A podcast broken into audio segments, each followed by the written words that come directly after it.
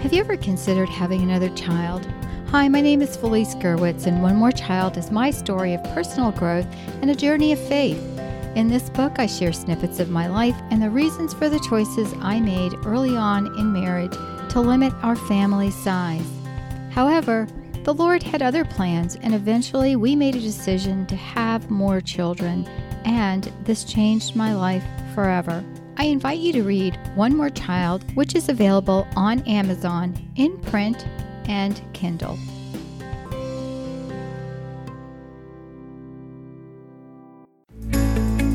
This podcast is a production of the Ultimate Christian Podcast Network. Do you want a more intimate walk with God? Are you tired of trying to hear God and hearing only silence? Each week, your host, Felice Gerwitz, is prepared to inspire you and equip you on your journey towards deepening your relationship with God. Listen, hear, and follow the Lord's will in your life, and you will be blessed.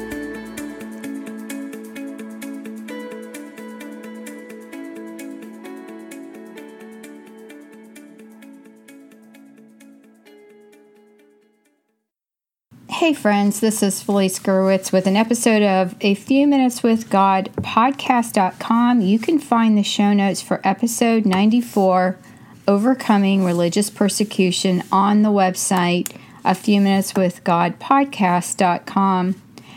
I want to thank our sponsor, Media Angels, and the book One More Child. To download a free chapter, go to mediaangels.com to find out more.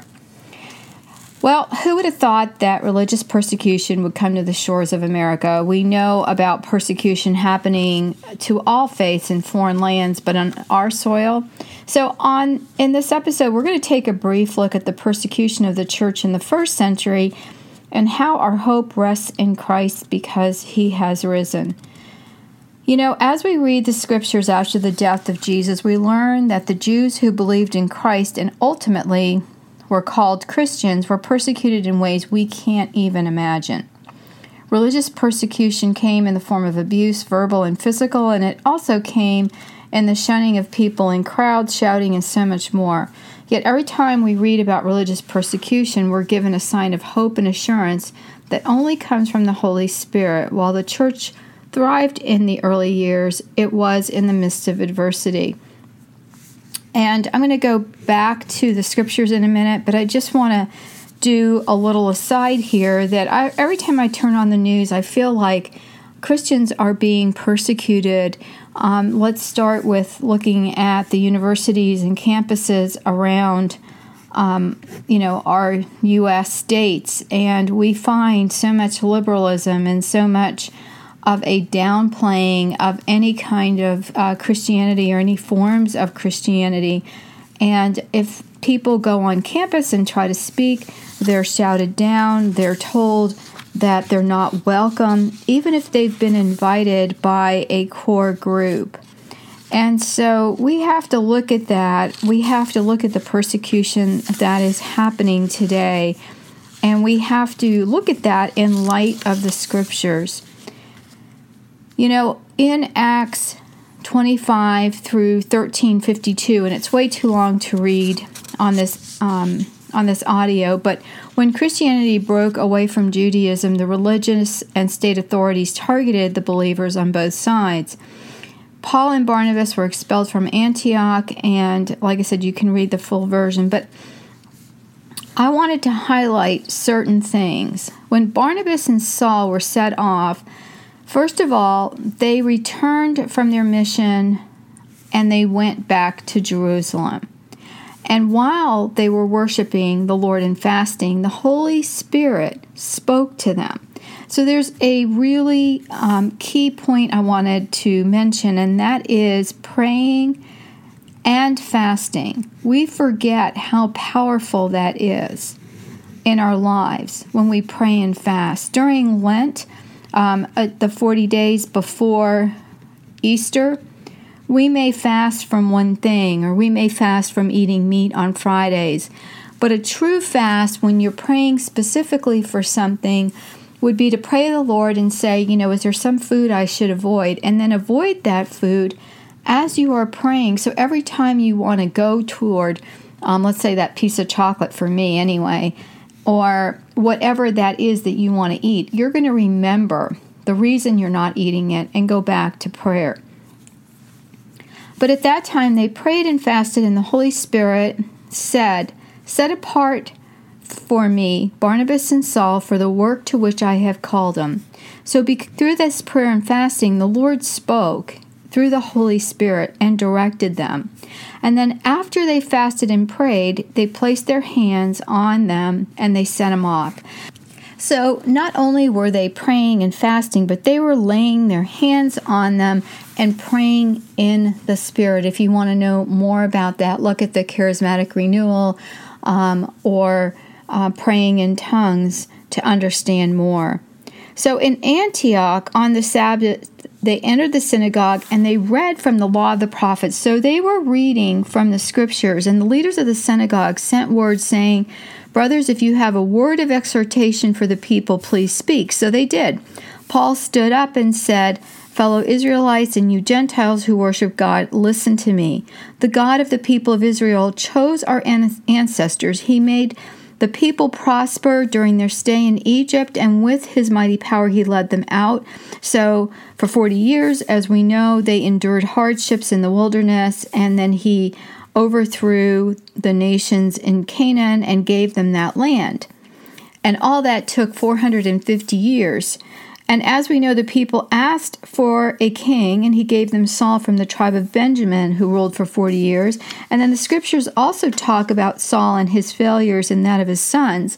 Then King David, as we know, who um, you know started out as a good king, and then you know back in the day they had all the concubines and you know whatever pretty much they wanted. And verse 22 states, after removing Saul, he made David their king, and God testified concerning him I have found David, son of Jesse, a man after my own heart. He will do everything I want him to do. But we know that, that David was a fallible man. However, from this fallible man came the descendant of Israel, and that is our Savior, Jesus Christ. And so you know, these are things that I, I want to share with you, friends. It, it, it gives us hope. It gives us hope as Christians because sometimes we think as Christians we have to be perfect and we have to, you know, do everything we're supposed to do and cross our T's and dot our I's. But as Christians, God is the one who has redeemed us. And basically, we just have to pray, follow Him, and just ask Him to come into our hearts. You know, John the Baptist preached repentance and baptism to all, and he said, Who do you suppose that I am? I am not the one you are looking for, but there is one coming after me whose sandals I'm not even worthy to untie. And as it continues, Jesus brought us the message of salvation, and the people of Jerusalem and their rules condemned him, which was a fulfillment of the prophets. They had no crime to try him with, yet they crucified him anyway.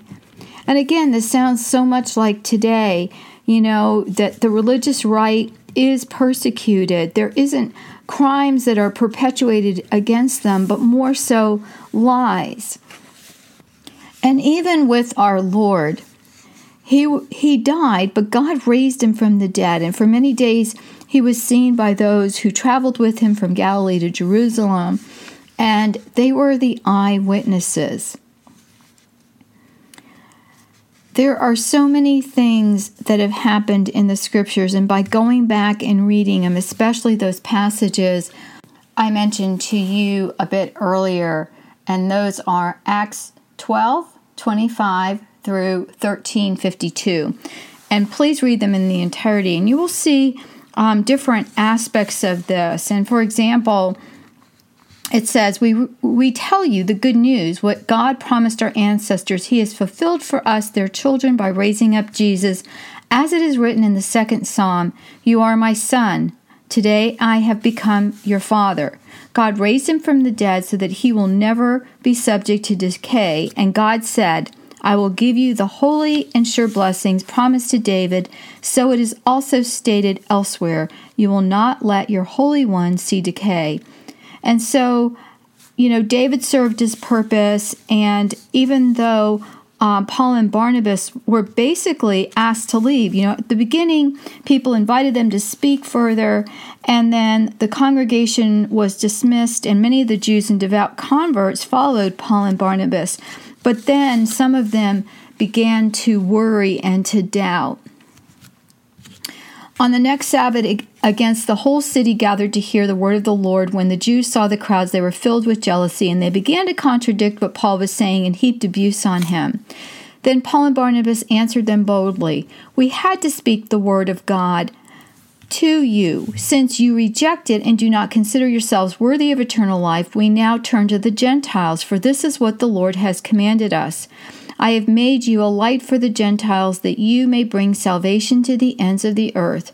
When the Gentiles heard this, they were glad and honored the word of the Lord, and all who were appointed for eternal life believed. Friends, we know that faith is open to all who want to hear.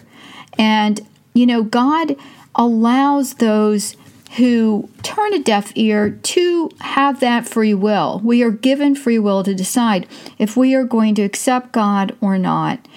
And, you know, we have to look at this answer at the time to religious persecution.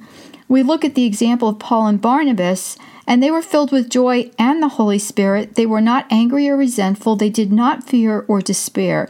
Why? Because God was with them and in them. We know that true joy, the kind that surpasses all understanding, comes from the one true God. The Romans did not offer their citizens religious liberties, and the Christians would be killed for rejecting the pagan faith of the Romans. And this is what is happening on our own shores today. If you want to stand up for your faith, you will be persecuted. It has become more difficult to take religious exemptions for your beliefs. Religious persecution is happening today. The liberties of Christians are attacked, and we know that. We turn on the news and we can hear this 24 7. And if you are conservative, conservative, you are considered narrow minded, bigoted, or worse. Many Christian speakers have been run off college campuses, as I mentioned earlier. They're not allowed to present an opposing view, which I find ironic, in a place where we should be able to express our differences. Political parties are at each other's throats, and our rights to claim religious exemption are being thwarted. Did you know that it is extremely difficult to get any kind of religious exemption, but you can get a medical one? So, you know, it, it gets to the point now where things are being voted into law and we're not even aware of it. Our politicians are not re- representing us as they should. Um, there was recently a bill that, you know, some of these um, places, these religious liberty places, are keeping track of these things and they're bringing lawsuits, you know, against um, some of these bills that are being um, perpetuated to take away our religious freedoms. In fact, recently, and as I record this in 2019, there was something um, that was being passed in the Congress that was going to further limit our religious um, rights, you know, especially on exemptions. And for this, I'm talking about whatever you feel about, you know, vaccinations and things like that. It used to be you could take a religious exemption um, from receiving vaccines. And now you cannot. Recently, my daughter um, went to her third year of college, and she was required to have uh, one of the vaccines that, and it said bas- basically in the documentation, you could not take a religious exemption um, for this vaccine, and she did not have um, any kind of medical reason why she could not uh, receive that vaccine. So she ended up having to get it. But when our rights are being thwarted because of you know our uh, religious freedoms being taken away, we have to take note. The good news is we have hope. We should not worry or fear, just like Paul and Barnabas, whose lives were on the line. You know, they trusted the providence of God. John 10 28 says, I give them eternal life and they shall not perish. And friends, this is what I'm going to pray for us. Dear Lord, you gave us a wonderful example with the holy men and women who preached the good news. You promised not to abandon us. You promised to provide. You promised to give us eternal life. I am so grateful, Lord, for your providence, for your protection, and for your word that remains with us in the Holy Scriptures. Thank you, dear Lord Jesus, that we have the Bible to read, to learn from, and to enjoy. I ask you, Lord, to protect our religious freedoms and our human rights of the born and unborn. I ask you to watch over us, our families, our friends. I ask you, Lord, to hear the prayers we pray today.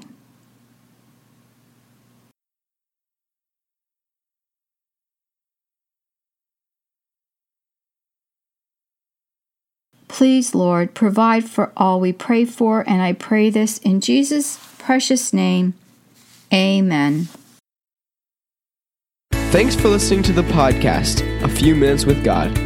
Please visit Felice on our website, a few minutes with God.com, and your podcast page on a few minutes with God podcast.com.